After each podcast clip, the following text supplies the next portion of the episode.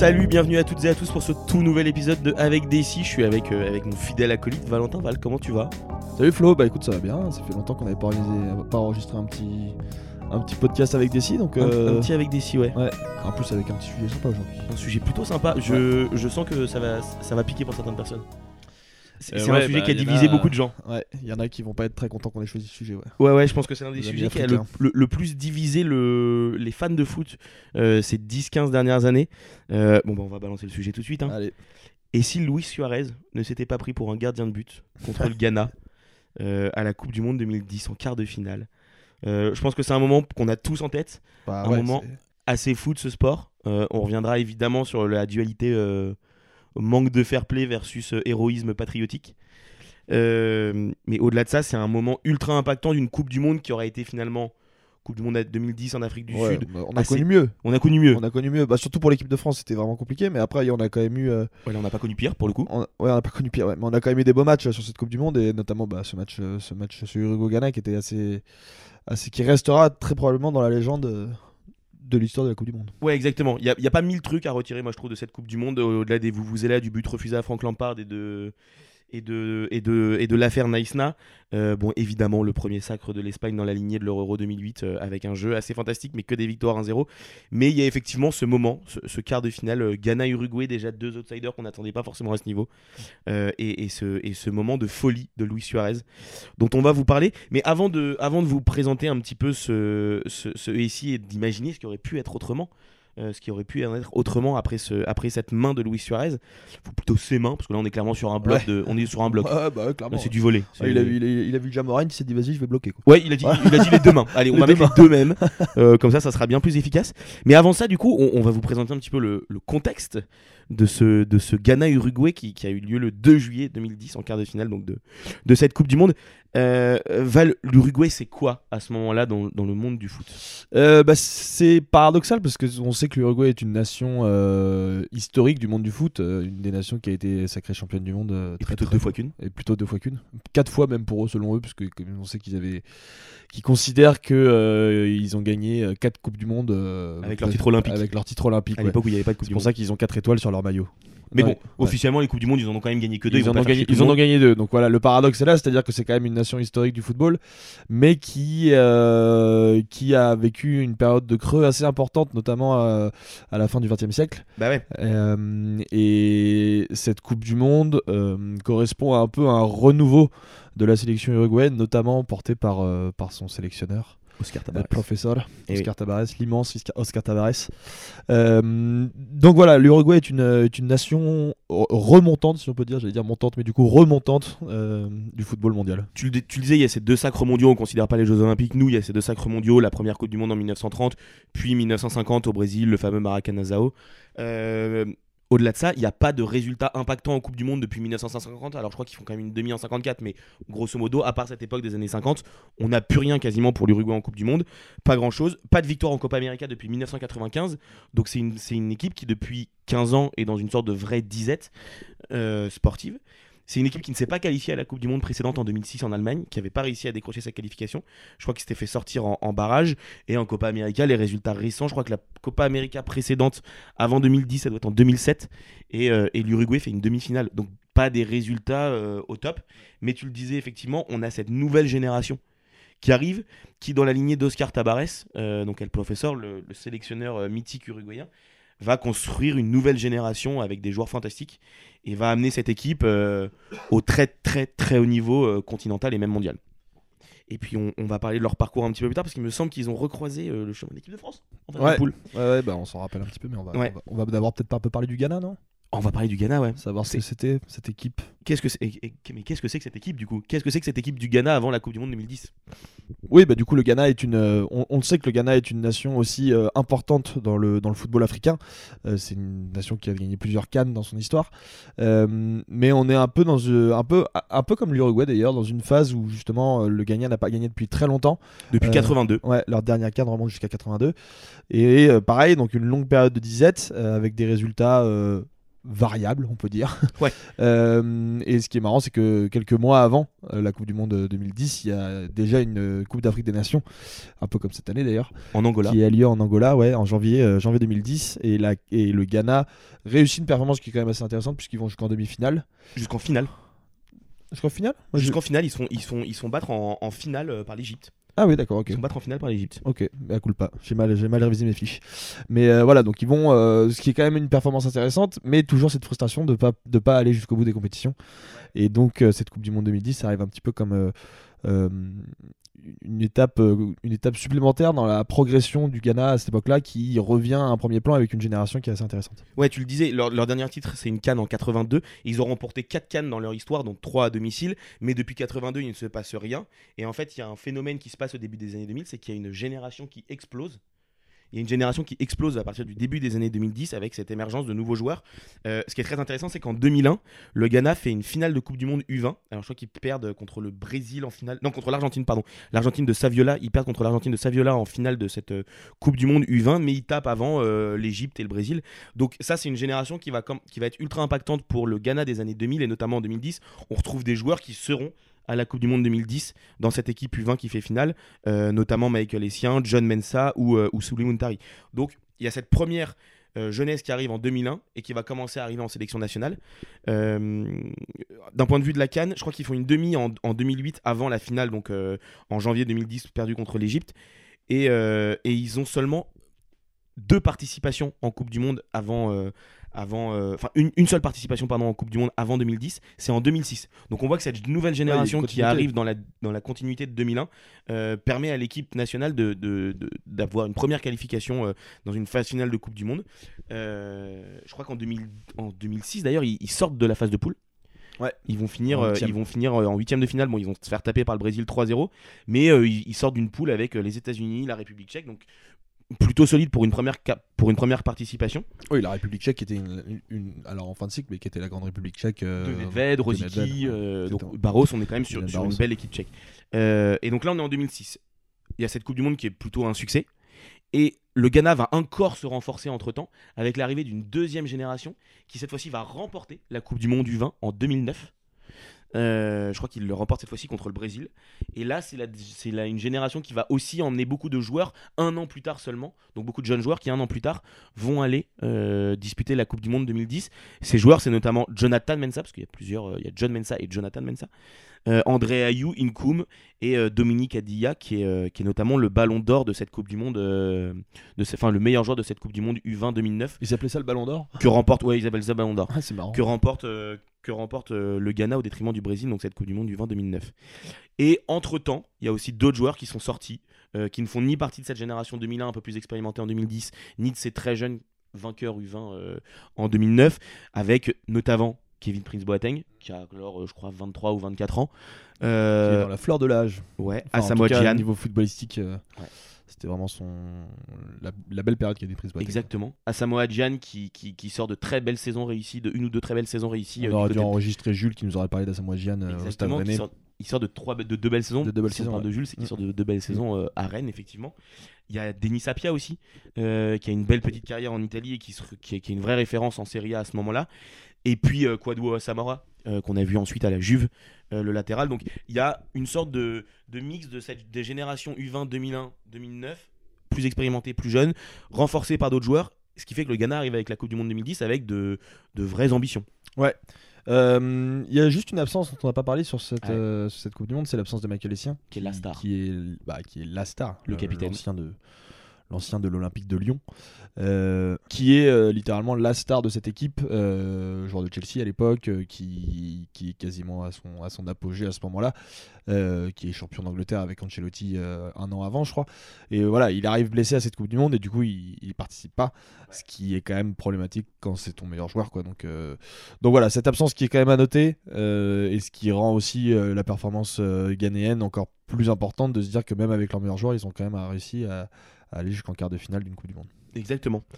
Euh, du coup, sur le parcours, on, vient de le dire, euh, Michael Essien ne, ne dispute pas la Coupe du Monde 2010, donc le Ghana arrive un petit peu orphelin de sa star, de son capitaine, de son joueur phare. Mais mine de rien, ils vont sortir euh, d'une poule qui est assez compliquée, qui est assez homogène, Euh, ils vont avoir deux victoires, euh, une victoire pardon contre la Serbie 1-0 en match, euh, je crois que c'est le, le premier match, le match d'ouverture du, enfin le match d'ouverture, premier match en tout cas du Ghana, on s'entend. Ils vont faire un nul un partout contre l'Australie et ils vont perdre seulement 1-0 contre l'Allemagne, je crois sur un but de Mesut Özil.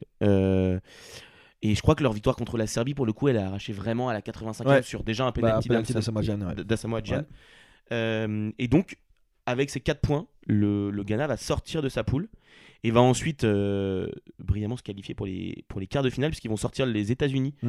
euh, en prolongation Dempsey. de Clint Dempsey, de, Don- de London Donovan, de London Timo Donovan, Ward. immense. Et attends, parce que du coup, on refait une dédicace à Jules et de Carlos Bocanegra. C'est vrai. Et de Carlos Bocanegra. Euh, le Ghana bat, euh, bat après prolongation les États-Unis 2-1. Et il y a notamment le c'est Samoa Gyan qui met de but en prolongation Ouais. encore une fois. Il est Et je me demande si c'est pas lui qui marque aussi en poule contre l'Australie. Il met. C'est possible. Je crois qu'il met 3 des 4 buts euh, Ouais, ouais. avant ce quart de finale de- du, du Ghana. C'est exactement ça, puisqu'il finit la compétition à 3 buts. Donc, c'est ça, c'est voilà. ça. Et, et- et d'ailleurs, ce qui est assez marrant pour les supporters rennais, c'est que le but de la prolong- en prolongation décisive que met Samoa Gyan, il prend de vitesse Carlos Bocanegra, avec qui il jouait du coup. avec qui il jouait du côté de du côté du Roison Park, qui n'était pas encore le stade de, Non, le stade de la route de l'Orient. Ouais, sympa. Euh, Val, il y a un adversaire du coup au Ghana, c'est l'Uruguay. Qu'est-ce que quel est le parcours de l'Uruguay? Est-ce qu'on a envie d'en reparler? Ouais, ah ouais, moi j'ai envie. Ouais, on a envie d'en reparler. Ouais, moi, Parce j'ai que envie, toi, tu prends un malin plaisir aussi à, à clasher un petit peu cette équipe de France euh, moribonde à l'époque. On peut Bah, dire. disons que maintenant on peut. Maintenant, on peut. Maintenant on peut, on a passé le drame. C'est Ouais. plus, plus un tabou. Mais oui, l'Uruguay était, euh, contrairement à nos amis italiens, était- Oui, c'est vrai. qui se sont fait éliminer par la Slovaquie à cette Coupe du Monde. J'aime bien le rappeler. Oui, mais après, les Italiens, ils ont pris un petit coup de karma depuis que, Eh oui, depuis que Materazzi a fait chez Ah bah oui, Ouais. c'est ça. Soit ils sont, ils sont pas, soit ils sont ridicules. Donc, euh, Ouais, ouais, ouais, parce que je te rappelle que la Coupe du Monde 2014, après ils finissent dernier de la poule euh, avec, euh, Avec le Costa. Rica et l'Uruguay et l'Angleterre. Euh, mais le Costa Rica qui finit premier de cette poule, on en- je, me suis toujours pas remis moi. Non, jamais, jamais, jamais. Mais voilà, donc l'Uruguay était, euh, était dans la poule de la France euh, À cette Coupe du Monde à 2010. cette Coupe du Monde 2010. Euh, et puis ils ont gentiment décidé de nous humilier. Enfin, de nous humilier. Non, c'est- qu'une victoire 1-0, mais. C'est un nul 0-0. Ah oui, oui, pardon. Oui, pardon C'est le- le- premier match. C'est le seul match où on gagne des points. où on fait Enfin, on gagne un point. On gagne coup, un point, ouais, ouais. mais c'est le match, le match de, le premier match de cette poule, je crois. Enfin non, le deuxième match de cette poule puisque l'Afrique du Sud ouvre le, ouvre la Coupe du Monde. Oui, mais le premier match de chacune de ces deux équipes. Exactement. euh. Exactement. Mais euh, oui, oui, un match 1-0-0 de l'enfer euh, où il se passe rien, bah, à l'image, à l'image de cette, é- de cette équipe de France qu'on où c'était quand même bien fait chier. Ouais, on est Euh. on, se rapproche du drame là. Et, euh, et voilà, ça va contribuer. ça va- c'est un des matchs qui va contribuer à cette fameuse affaire Anelka, Naïsna, etc. Exactement. Donc en ouverture, il y a ce nul 0-0 Mm. contre, contre, contre nos, nos très chers bleus. Ensuite, par contre, ils vont enchaîner deux victoires. Euh, une victoire éclatante 3-0 contre l'Afrique du Sud, euh, pays hôte. Et une victoire 1-0 contre le, contre le Mexique de Chicharito qui, qui, eux, ne s'en priveront pas d'humilier la France. Enfin, est-ce que c'est vraiment eux qui nous ont humiliés Non, ou est-ce non. que c'était voilà, bon, On avait besoin de personne. voilà. On avait besoin On de avait personne. déjà des bons acteurs à ce niveau-là. Ex- Exactement. Du coup, l'Uruguay termine en tête de son groupe avec, euh, avec, euh, avec, six points, avec euh, 7 points, 2 victoires, un nul. Et en huitième de finale, euh, l'Uruguay a du coup en tant que premier un, un tirage plutôt clément puisqu'ils croisent la route de la Corée du Sud. Ils vont gagner 2-1, euh, notamment avec un doublé d'un certain Luis Suarez. D'un certain Luis Suarez qui à ce moment-là est juste sur des statistiques assez folles en championnat, euh, qui joue encore à On l'Ajax a évoqué un petit peu le- la composition de cette équipe? Oh non, mais on peut. On peut, ouais, je pense, parce que c'est quand même, il y a quand même un petit effectif sympathique avec deux trois joueurs de légende, si on peut le dire. ouais. Ouais, bah c'est des joueurs qui en plus sont restés très longtemps en sélection, donc on- ça va être assez Ouais. facile. hein. Non, mais en fait, il y, a Euh, surtout- il y a surtout cette triplette d'attaque qui, euh, quand on regarde euh, dix ans après, euh, est une triplette assez historique. Quoi. Le, le trio Forlan, Cavani, Suarez, quand tu le prends avec 10 ans de retard, enfin 10 ans plus tard, tu te dis waouh, il y, avait quand même quelque chose à faire avec cette équipe. Et d'ailleurs, c'est pas étonnant. Bah, d'ailleurs, ils ont fait quelque chose. Ils ont fait quelque chose, ouais. Avec, avec un Cavani à l'époque qui jouait vraiment milieu sur un côté. C'est-à-dire qu'on était vraiment sur une attaque à deux Suarez Forlan et on disait t'es- c'est, il est même pas ailier. C'est vraiment, il est milieu sur un côté. euh, quand on connaît le jeu de tête et le jeu dans la surface de Cavani. Mais bon, à l'époque, c'était un, autre joueur aussi du côté de Palerme. Euh, on parlait évidemment de, Suarez qui sort quand même d'une saison à 55 buts, toutes compétitions confondues avec, euh, avec, l'Ajax et l'Uruguay si on mélange les, deux stades. Donc c'est une saison absolument folle pour, pour Luis Suarez. Et Forlan qui lui aussi sort de deux saisons à plus de 35 buts avec l'Atlético Madrid.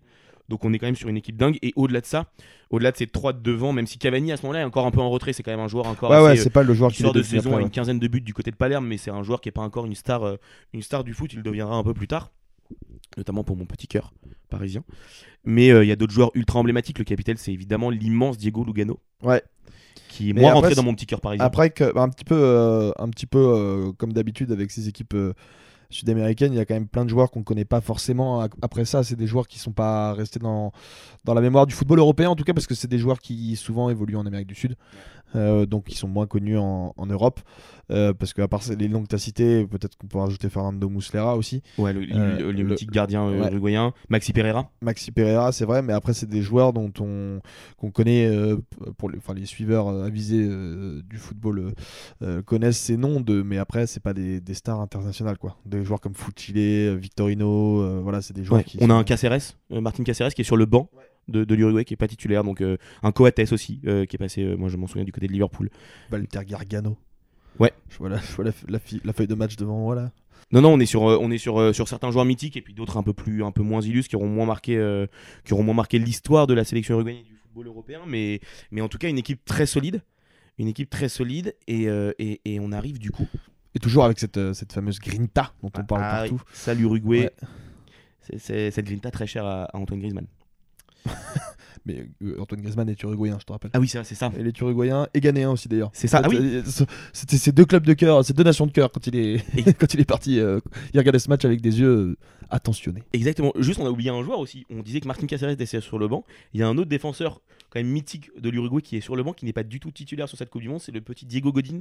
C'est euh, Ah oui. parler d'Antoine Griezmann qui, qui m'y fait penser. Euh, Diego Godin est, Il sur, est le, sur le banc il est sur le banc. Il est dans le groupe de cette Coupe du Monde 2010. Moi, je l'ai même pas. mais il n'est- pas du tout titulaire. C'est un joueur. euh, c'est pas un joueur euh, phare du tout à ce moment-là de la sélection de la sélection uruguayenne.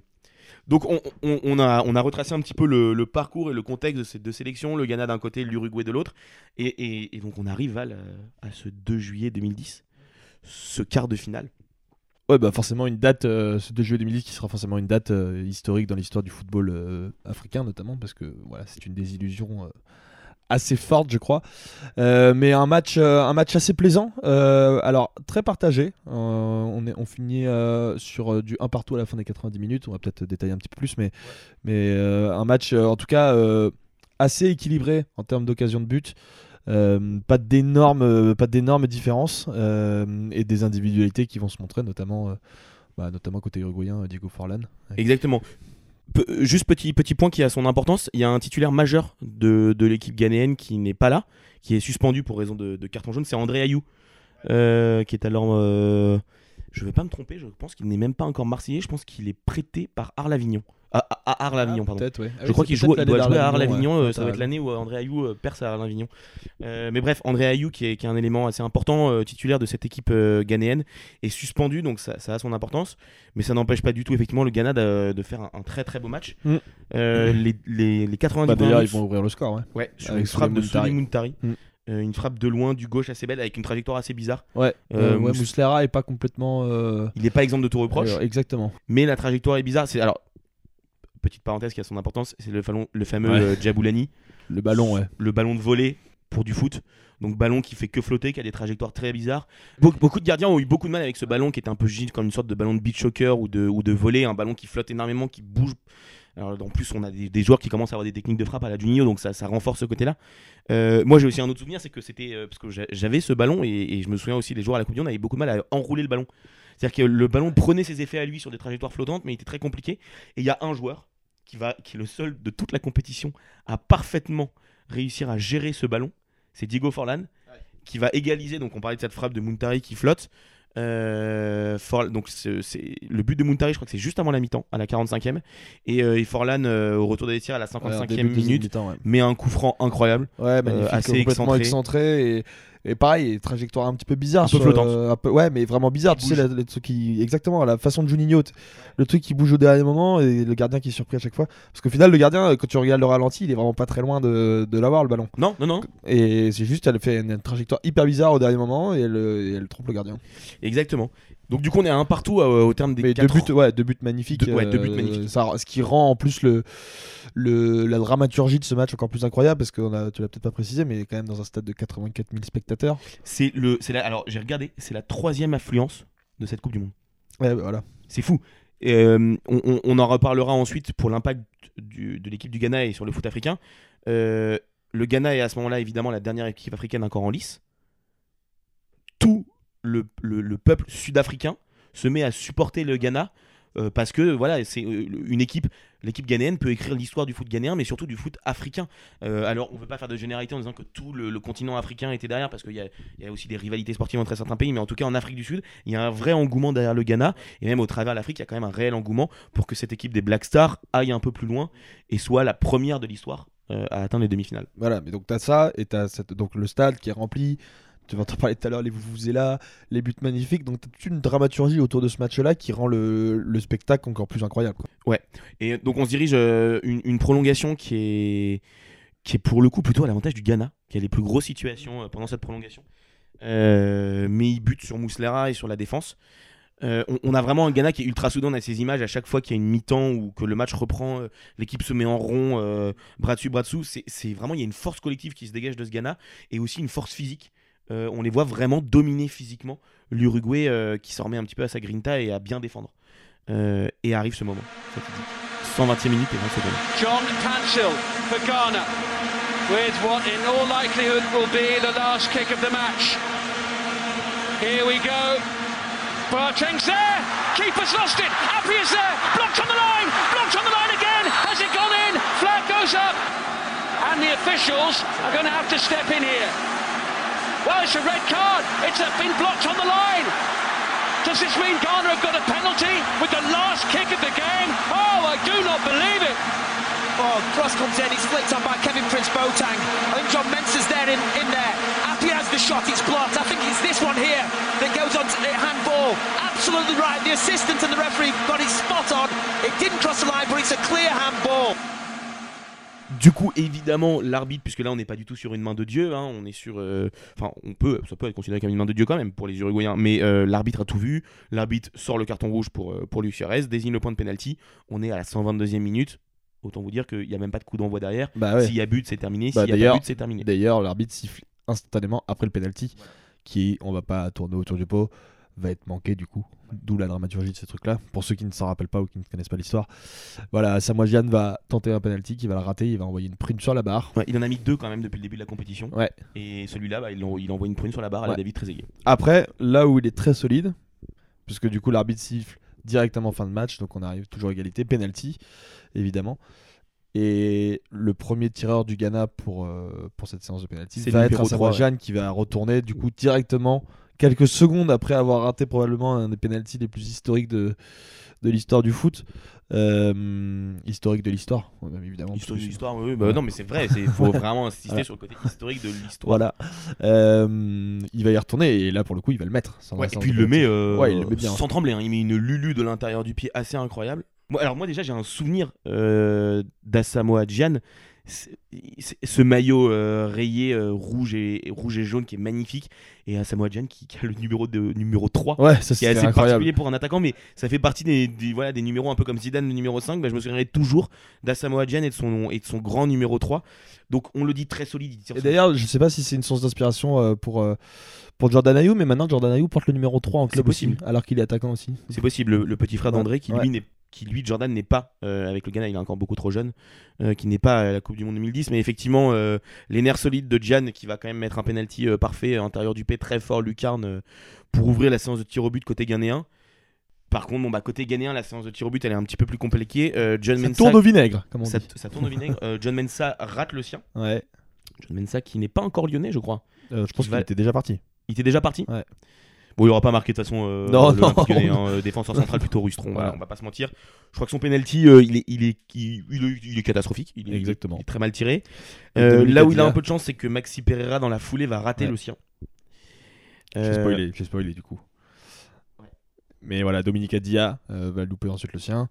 Et c'est l'ami Sébastien Abreu. Sébastien Abreu, Abreu. Abreu, Abreu, qui est. ouais, ouais. Qui va finir avec une magnifique panenka par contre. Et sa, euh, sa palenka du gauche, elle est folle parce un que. petit bonbon, ouais, la panenka. Surtout euh, sur une. euh, faut la tenter euh, sur un quart de finale de Coupe du Monde, euh, cinquième dernier tireur, penalty de la gagne. Et il racontait que la veille à l'entraînement, il avait raté tous ses penalties, dont sa palenka.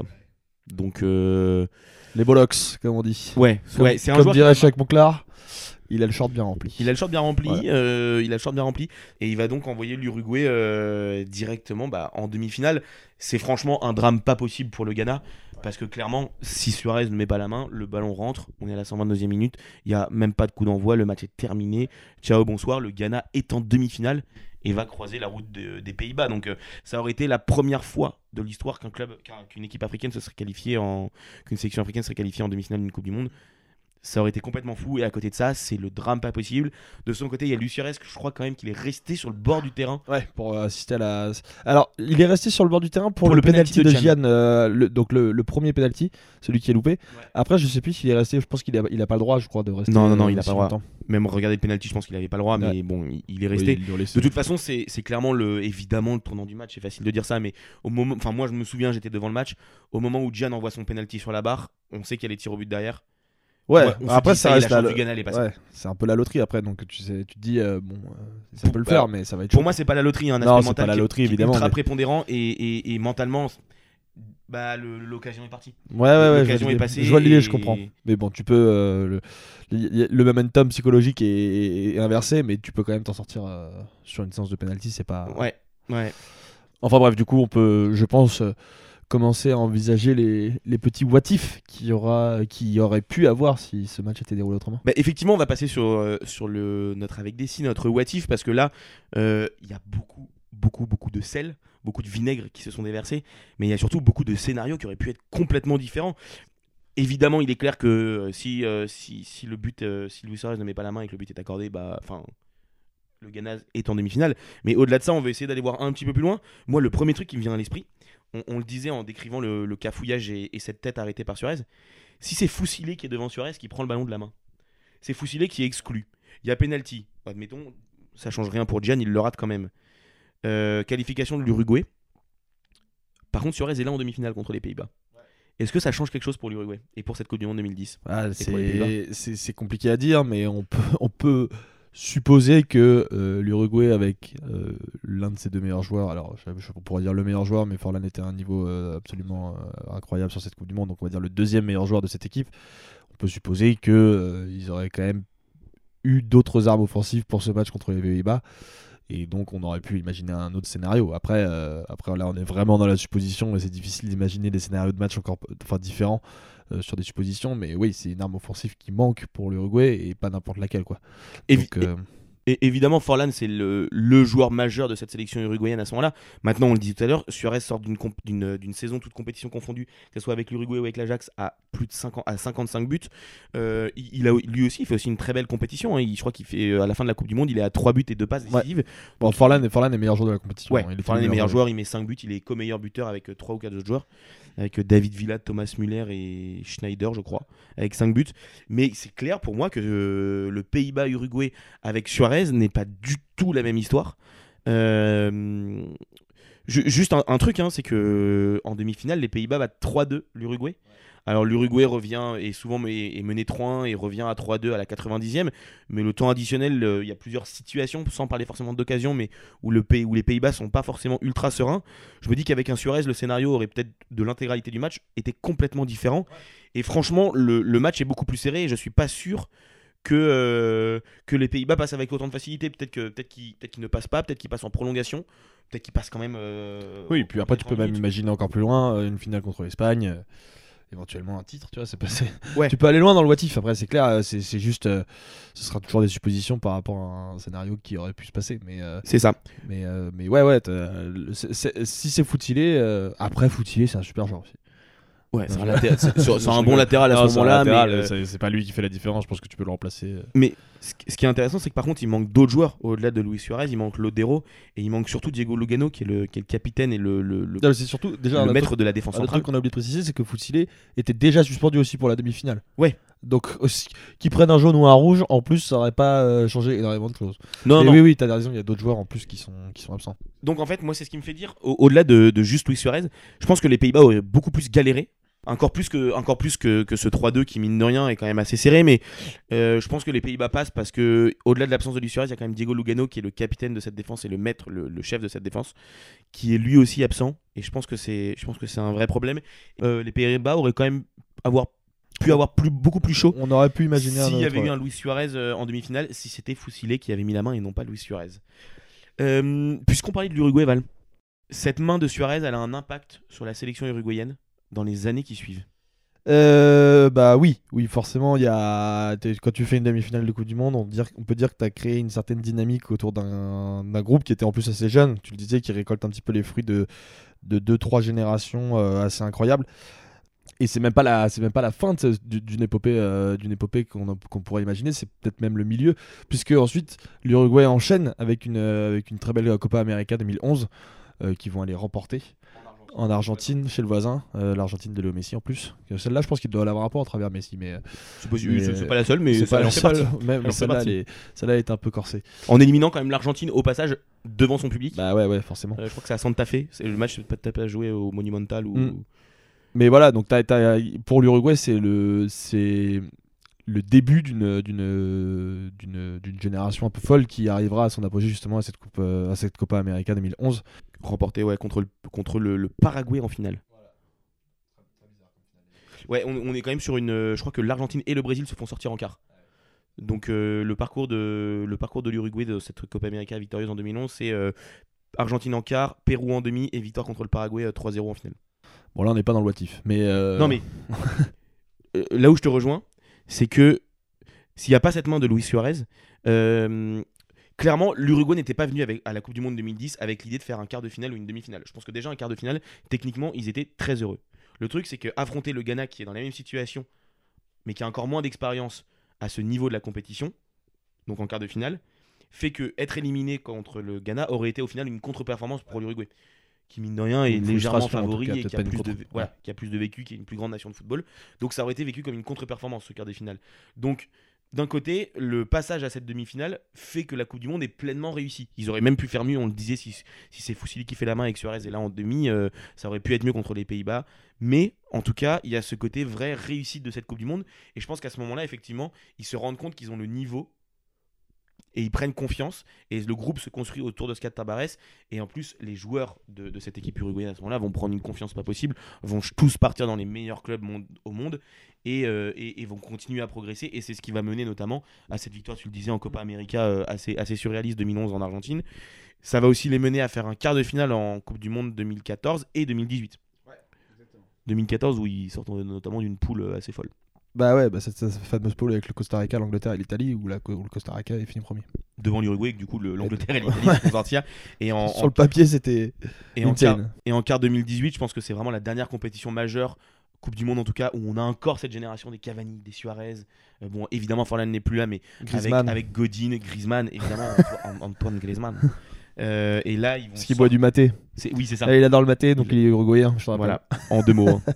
Euh, et du coup, ils vont, ils vont sortir euh, en 2018 euh, le Portugal en huitième de finale. Euh, et ils vont se faire sortir évidemment par, par l'équipe de France de pas Antoine Griezmann. Ouais. De Raphaël Avec Varane. une Coupe du Monde absolument incroyable d'Edinson Cavani qui se blesse sur, la, sur le quart de finale contre la France. l'histoire aurait pu. Il y a peut-être un what if à faire là-dessus aussi.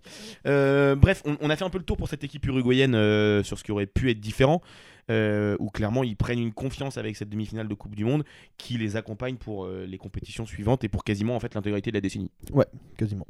Bah ça c'est vraiment la construction. euh, bah, on, peut peut-être enchaîner avec lui d'ailleurs, mais c'est vraiment la euh, l'histoire d'Oscar Tavares et on peut se demander qu'aurait été Oscar Tavares si s'il n'y avait pas eu cette performance en Coupe du Monde? Alors Oscar Tavares est un immense entraîneur, quoi qu'il arrive, peu importe les résultats qu'il a eu. Euh, et au-delà même de, j'avais fait une chronique il y a pas longtemps Poteau Carré sur Oscar Tavares quand il a pris sa retraite justement. Au-delà de, au-delà de des résultats, c'est un homme qui a inspiré euh, euh, toute une génération et qui est fondamental dans l'histoire même de l'Uruguay, que ce soit en termes d'éducation, euh, l'image qui, qui, qui, qui, rend- qui rend Bien au-delà du football. Bien au-delà du football, oui, oui, c'est ça que je veux dire. Il y avait eu cette phrase notamment à la fin de la Coupe du Monde pour, pendant laquelle il militait pour plus de budget pour l'éducation, etc. Ce qui était, qui était voilà, c'est un, un mec qui est vraiment très engagé et c'est un- un- un- une immense personne au-delà, au-delà, euh, au-delà du simple football. Euh, donc ça, c'est pas à minimiser et peu importe le résultat contre l'Uruguay, contre le Ghana, sa carrière a été immense, mais Là, il y a, y a- il y a- alors il y a pas il y a pas une ligne à son palmarès parce qu'il n'y a pas de victoire au bout, mais Ah, y a, ouais, presque. Presque. On peut quasiment Une demi-finale avec l'Uruguay à ce moment-là, avec un groupe qui est encore assez Ouais. jeune, où il n'y a pas de vraie star à part Diego Forlan. Et puis c'est ce qu'on disait, en fait la ligne à son palmarès, elle arrive l'année suivante. Ouais. et c'est la continuité de ce truc-là, il y a un truc qui s'est construit. Et, lui, il vient seulement d'être limogé, c'est pour ça que tu avais fait une chronique. Donc lui aussi, il a accompagné tout ce groupe Non, pendant toute une décennie. été limogé. Il est- trop- il est c'est parti. C'est trop dur. Il est parti. Ouais. Il est parti, on va dire ça. Mais en tout cas, je suis complètement d'accord avec toi dans le sens où euh, lui aussi a accompagné ce groupe pendant plus d'une décennie, grâce notamment à cette demi-finale euh, et à cet arrêt de Suarez sur sa ligne. Exactement. Mais voilà, immense, immense, euh, immense entraîneur. Et même s'il a été pas mal critiqué euh, à la fin de son parcours avec l'Uruguay parce que le jeu proposé était vraiment pas très intéressant, euh, Mm. ça reste un, un, un grand monsieur de ce sport. Y a, alors, il y a Oscar Tabarez qui est le professeur, donc le sélectionneur de cette équipe qui est ultra important et qui, qui construit cette équipe notamment sur cette, euh, sur cette demi-finale. Euh, Il y a des joueurs majeurs de cette équipe uruguayenne. Il y en a 3-4 dont j'aimerais vous parler, qui ont eu une carrière ensuite qui a beaucoup changé après cette Coupe du Monde 2010. Euh, Il y en a un que j'ai pas noté Val euh, dans, mes petites antisèches, mais je viens d'y penser. Je suis pas sûr que si l'Uruguay fait cette demi-finale complètement folle en 2010 avec comme capitaine Diego Lugano, capitaine de cette défense et capitaine de cette équipe, qui vont ensuite gagner la Copa América dans la lignée. Et ben je suis pas sûr que Diego Lugano signe au PSG et que du coup il enterre sa carrière. euh, Ah, il a joué au PSG Ouais, ouais, non, oui, hein, quoi? Il, Oui, il il a faire joué- des photos, non? Après, c'est parti. Il a joué, on s'est dit que c'était une très bonne idée de récupérer le capitaine de la Céleste et de, et, et de Fenerbahçe. Et au final, ça a été un immense flop et euh, lui détruit un peu sa carrière à ce moment-là, alors qu'il est, qu'il est censé être, euh, être à son top. Donc, euh, donc assez triste pour lui. Mais il y a surtout trois autres joueurs dont on voulait parler, qui sont les, trois stars a posteriori de cette équipe, euh, et dont, deux notamment à ce moment-là, euh, que sont Diego Forlan, Edison Cavani et Luis Suarez. Tiens, on va commencer par Diego Forlan. Le joueur de l'Atlético à l'époque, du coup, qui réussit, donc on l'a dit, cette Coupe du Monde absolument incroyable en étant meilleur joueur et meilleur buteur. Et la conséquence de ça, c'est que à la fin de cette Coupe du Monde, l'Inter met le, sort le petit chéquier. C'est un an plus tard. C'est un an plus tard En Ah, fait, en fait, il fait encore une saison à l'Atlético qui est un Ah peu ouais. moins bonne parce qu'il fait, il sort vraiment de deux saisons à plus de 30 buts, euh, très très costaud. Il gagne la, Cop- il gagne la, la Ligue Europa. Ouais, avec, Diego, avec euh, Radamel Falcao. Et je crois qu'il part libre à l'Inter en, Ah en- oui, c'est en ça, 2011. t'as raison, ouais. Euh, et pour le coup, là, l'Inter se dit un an après la Coupe du Monde, tiens, c'est le bon moment. Et en fait, un petit peu ce qui, a accompagné la carrière de, Diego Forlan, les grands clubs ne sont pas faits pour lui, l'Inter ni Manchester. Il est plus fait comme euh, un Atlético en Renaissance ou un Villarreal. Et donc, il échoue euh, complètement à l'Inter. C'est son dernier club, il finit sa carrière après une seule ou deux saisons à l'Inter. Et, finalement, le- les adieux sont assez tristes. Mais en tout cas, c'est clair que s'il n'y a pas cette Coupe du Monde 2010 complètement folle où il est le meilleur joueur, meilleur buteur, peut-être que l'Inter va pas le chercher, peut-être qu'il finit à l'Atlético et qu'au moins ses adieux sont plus beaux. Euh, bon, il y a un autre joueur, l'autre star à ce moment-là de l'équipe d'Uruguay, c'est Luis Suarez, euh, qui lui aussi sort une Coupe du Monde très solide avec 3 buts et 2 passes. Euh, à ce moment-là, il sort d'une saison à 55 buts, je le répète, toutes compétitions confondues, Ajax et, Uruguay cumulés. Et 6 mois après, au mois, de, janvier, il va signer pour Liverpool. Dans Ouais, la, dans alors la de la la vente question, de c'est Fernando pourquoi, Torres. la question c'est pourquoi est-ce qu'il signe que 6 mois après? Alors que vu, le- vu la Coupe du Monde qu'il fait et vu les saisons qu'il avait déjà fait avec Alors moi j'ai la réponse, c'est juste que, Louis- que Fernando Torres est vendu à ce mercato d'hiver pour euh, 50 millions de livres. Ouais, euh, je sais. Non, mais je, te, je te parle pas forcément de Liverpool. Il y a d'autres clubs qui auraient pu, euh, qui auraient pu aller chercher Luis Suarez à ce Ah moment-là. bah oui oui, je pense qu'il y en a plutôt beaucoup qui se mordent les doigts de ne pas avoir le de pas avoir été le chercher. Il y a un immense what if sur Luis Suarez et sur sa carrière, mais en tout cas, lui aussi, ça va avoir un impact extrêmement important. Le troisième joueur, euh, enfin quatrième joueur de- du côté uruguayen qui est ultra impacté par, euh, par cette euh, super Coupe du Monde 2010 pour l'Uruguay, c'est Edinson Cavani. Qui va signer à Naples. Ouais, qui va signer à Naples en provenance de Palerme. euh, il sort de deux saisons solides à 15 buts. À ce moment-là, c'est pas encore un numéro 9 complètement établi. On a souvent tendance à le mettre sur le côté. Ce qui est assez marrant, c'est que Il joue avec Pastore à Palerme. il joue avec Pastore, il joue avec Ezequiel Lavezzi, euh, qui va aussi lui aussi signer à Naples. Euh, je pense qu'il joue aussi Belle avec génération, euh. Federico Balzaretti. Fabrizio Micoli. Donc non, enfin, c'est une très très belle équipe de Naples. hein. Je me demande si c'est pas le, la saison où Naples accroche l'Europa League d'ailleurs. Euh, Ou, Naples, ou le Palerme accroche euh, l'Europa League, pardon. Euh, qui est peut-être encore d'ailleurs la Coupe de l'UEFA à ce moment-là. Mais euh, bref, Edinson Cavani, lui, pour le coup, contrairement à ses, deux compat à ses trois compatriotes, lui, il signe vraiment dans la foulée de la Coupe du Monde. Euh, Naples a vu les performances en Serie A avec Palerme de Cavani et est pleinement convaincu après cette Coupe du Monde où Edinson Cavani s'impose comme un titulaire indiscutable de la Céleste et il va signer à Naples et là évidemment sa carrière prend une tournure complètement différente parce qu'il explose littéralement à Naples il devient un- quasi un demi-dieu pendant ses saisons à Naples euh, avant de signer au PSG, où il devient aussi, en tout cas pour les supporters, un quasi demi-dieu. Voilà, t'as tout dit. Je, je, savais pas quoi rajouter d'autre, donc euh, je te laisse, euh, je te laisse enchaîner. Mais je vais te lancer sur un joueur, un joueur ghanéen, Ouais. qui est ultra impacté par cette, euh, par cette Coupe du Monde et notamment par son penalty raté. C'est Asamo Adjian. Euh, il faut préciser que Asamoah Gyan est élu euh, dans le 11 de la Coupe du Monde. Oui. Et qu'il est dans Qui les termine 20 à 3 buts. et il est dans les 23 du Ballon d'Or à la fin de saison. C'est fou. C'est absolument dingue. Pour un joueur du Stade Rennais, surtout. Pour un joueur du Stade Rennais. Et d'ailleurs, il part de Rennes après la Coupe du Monde. hein. Ouais. Euh, mais voilà, donc euh, ça situe un petit peu le niveau de performance d'Asamoah Gyan sur cette, euh, sur cette année 2010. Euh, mais les conséquences pour sa carrière sont assez euh, désastreuses après. Parce qu'à ce moment-là, il est, il est dans la, il a euh, 24 ans. Bah Donc il est, il est, euh, il a encore une très belle carrière à faire. C'est un, c'est un mec qui a confirmé qu'il était un très bon espoir du côté de Rennes et avec cette Coupe du Monde 2010. Et on se dit, putain, l'Afrique vient de trouver un, peut-être un successeur à Eto'o ou Drogba. Alors peut-être pas dans la même mesure. Bah, une des questions qui se pose, Mais c'est- tout- il, il a, il, il lég- euh, non justement, il légalise pas. Mais s'il avait marqué ce penalty, il aurait égalisé le nombre de buts de Roger Mila en Coupe du Monde. Qui est le record pour un joueur Alors, africain. je suis pas en train de dire que euh, Asamoah Gyan euh, et Roger Mila euh, ont le même niveau, mais euh, mais euh, mais voilà, ça situe. En tout cas, ce qui est sûr, c'est qu'il aurait été dans l'histoire du football africain pour toujours, puisqu'il aurait égalisé Asamoah Gyan en Coupe du Monde. Donc, euh, pardon, As- euh, Roger Mila en Coupe du Monde. Donc, euh, donc ça situe un petit peu la, frustration de John penalty. Et puis après, il a eu une carrière ouais, qui c'est le moment où on se dit qu'il peut passer, passer une étape. Il signe à Sunderland, qui est une équipe de première ligue à l'époque. Mais après, après, quand on regarde le reste de sa carrière, Al Ain au Qatar, aux Émirats, pardon, Shanghai, euh, il retourne à Al Ahly ensuite, Kayseri Sport. Ensuite, il est parti en Inde et puis il a fini par, euh, par euh, prendre sa retraite l'année dernière en, en retournant au Ghana. D'accord. Et ben Donc, voilà, euh, c'est une superbe carrière. Voilà. Il Non, a quand même tu vois la 109 frustration. sélections Ouais. avec le Ghana, mais, euh, mais effectivement, sa carrière est d'une tristesse.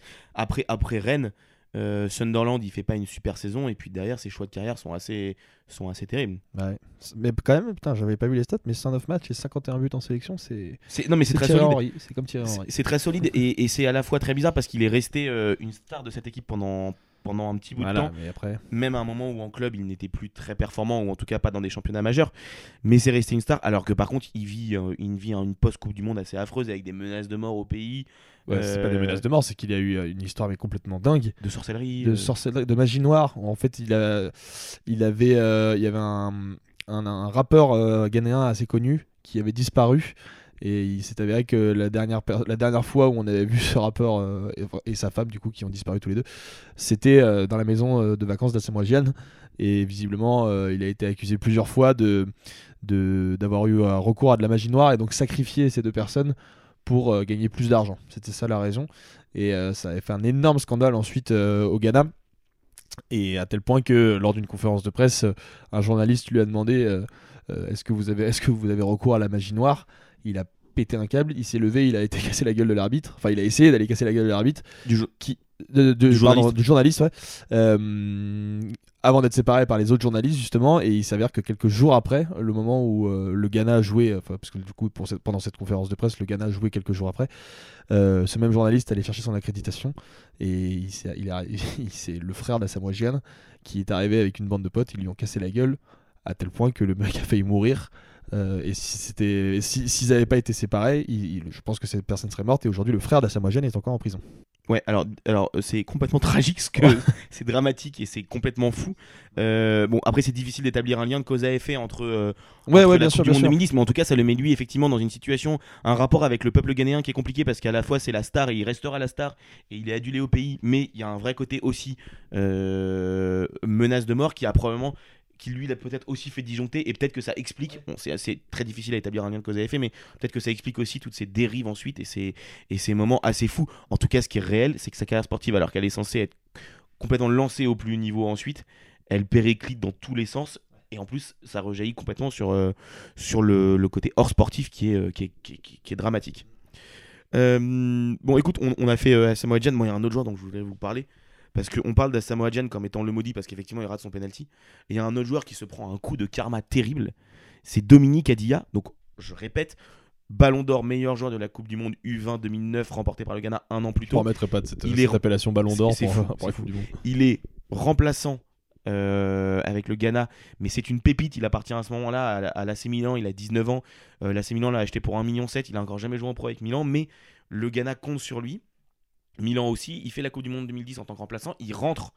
Euh, c'est lui qui fait cette tête contre Suarez qui est, enfin, qui, est arrêté par Suarez. Donc il aurait pu être le héros avant même Gian si Suarez ne met pas la tête.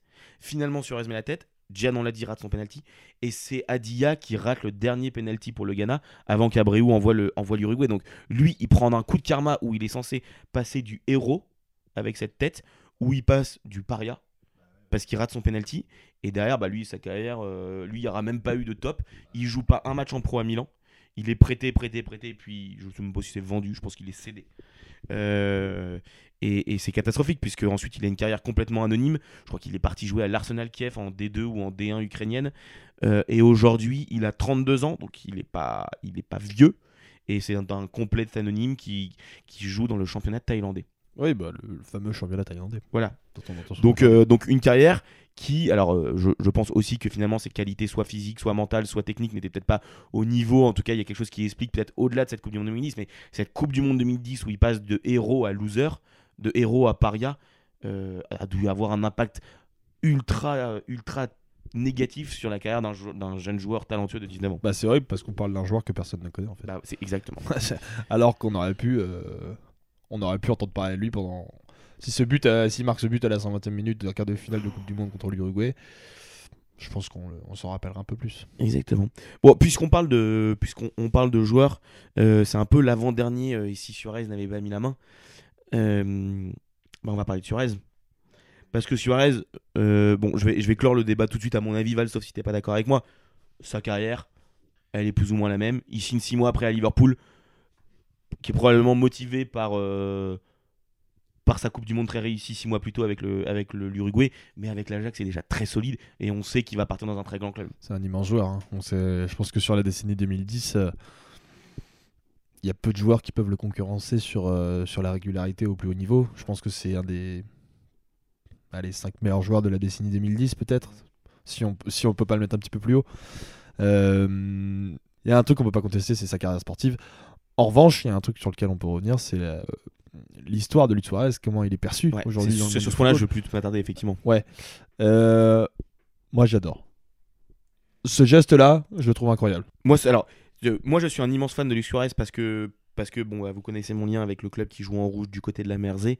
Euh, voilà, j'a- j'a- j'adore Luis Suarez et il, a- il m'a- procuré des sensations. Il a failli quasiment à lui tout seul avec Steven Gerrard apporter un titre à Liverpool.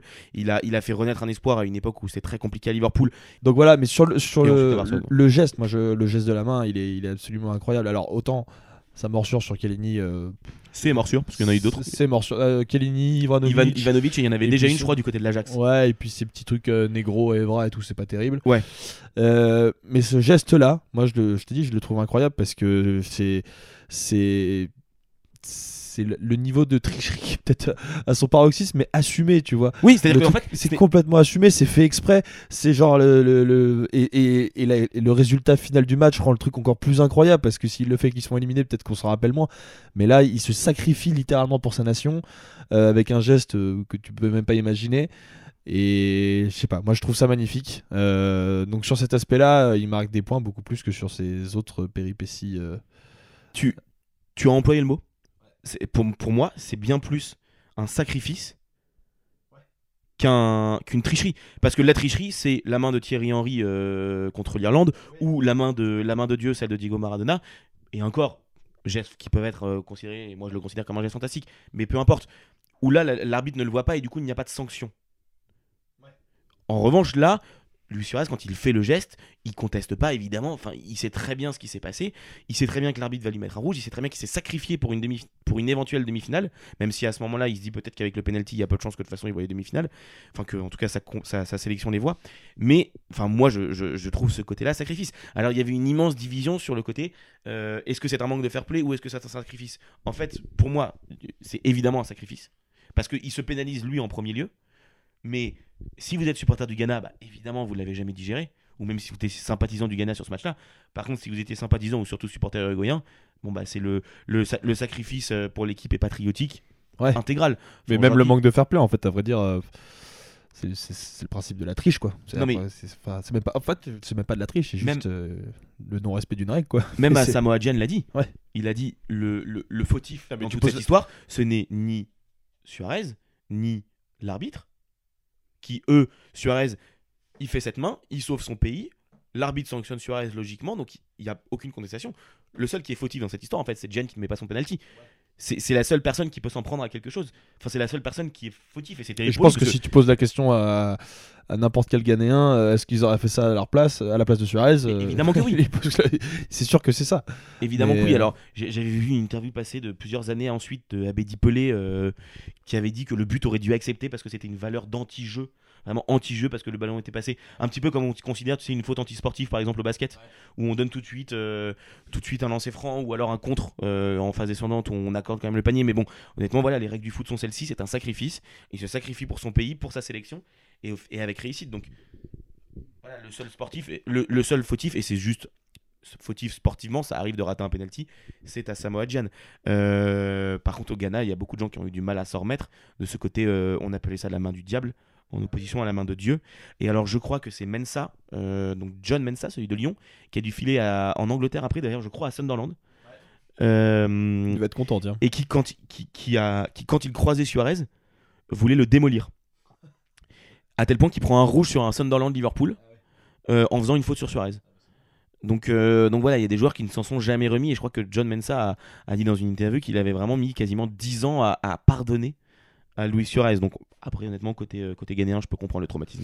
Ouais, ouais, ouais. je- en fait, euh, nous on, regarde ça avec des yeux euh, euh, impartials, mais, euh, mais si tu te mets dans la peau d'un Ghanéen, c'est quand même assez compliqué à vivre quoi. Mais c'est, mais c'est aussi, selon moi, ce qui fait un petit peu la légende de Luis Suarez. C'est-à-dire que tu, tu le, tu t'en rappelleras aussi comme un, comme un joueur qui était toujours à la limite. Dans tout. même- dans tout, dans tout, dans ce qu'il faisait. Mais, mais, mais ouais, c'est comme ça que tu construis, c'est comme ça que tu construis aussi une identité. Et voilà, moi c'est comme ça. Moi j'aime, j'aime, j'aime bien. Enfin, j'adore le joueur qui est absolument incroyable. J'aime bien aussi ce type de caractère-là, les mecs qui sont vraiment tout le temps à la limite. Euh, alors quand il la dépasse. La définition de la grinta sud-américaine. Voilà, mais quand il, quand il la dépasse, après c'est, plus compliqué. Mais, euh, mais voilà, moi j'aime bien ce genre de joueur. Ouais, qui, qui, sort un peu des lignes, qui, qui, peut parfois être dans l'excès, et il faut sanctionner quand il est dans l'excès, mais, mais évidemment, il y a ce côté, puis en plus, il, Il a, a une été histoire sanctionné, particulière, il a d'ailleurs. une histoire particulière d'orphelin, qui a grandi dans les faubourgs de, de Montevideo, donc il a aussi, lui, une histoire, euh, une histoire très particulière et, et des blessures profondes qui, qui, qui font qu'il en est là. Euh, avant de clôturer, Val, ce, ce what if, juste la, la, la, la- la dernière question qui peut se poser, si Suarez ne... euh, n'arrête pas le ballon d'Adia et, et que le Ghana file en, file en demi-finale, où s'arrête le Ghana et quel est l'impact sur le foot ghanéen et surtout sur le foot africain Euh, Là encore, on va être dans la supposition de qu'est-ce qui aurait pu se passer, mais euh, je sais pas. J'ai du mal à envisager. euh, euh, D'ailleurs, comme l'Uruguay l'a fait, le Ghana aller plus loin qu'une potentielle demi-finale parce que les Pays-Bas étaient, selon moi, un petit peu au-dessus euh, sur, sur cette Coupe du Monde-là. Euh, mais tu as des conséquences qui sont absolument incroyables pour le football africain. Euh, une équipe africaine n'a réussi à aller en demi-finale d'une Coupe du Monde. Donc, déjà, rien que pour ça, tu rentres dans l'histoire. en, en tout cas, ce qui est clair, c'est que le, le- Ghana, bon, effectivement, moi, d'un point de vue sportif, je te rejoins. Je pense qu'ils avaient encore moins les armes que l'Uruguay de- d'embêter les Pays-Bas, voire l'Allemagne dans une troisième place. Donc, je pense que l'impact aurait été, euh, aurait été moins fort.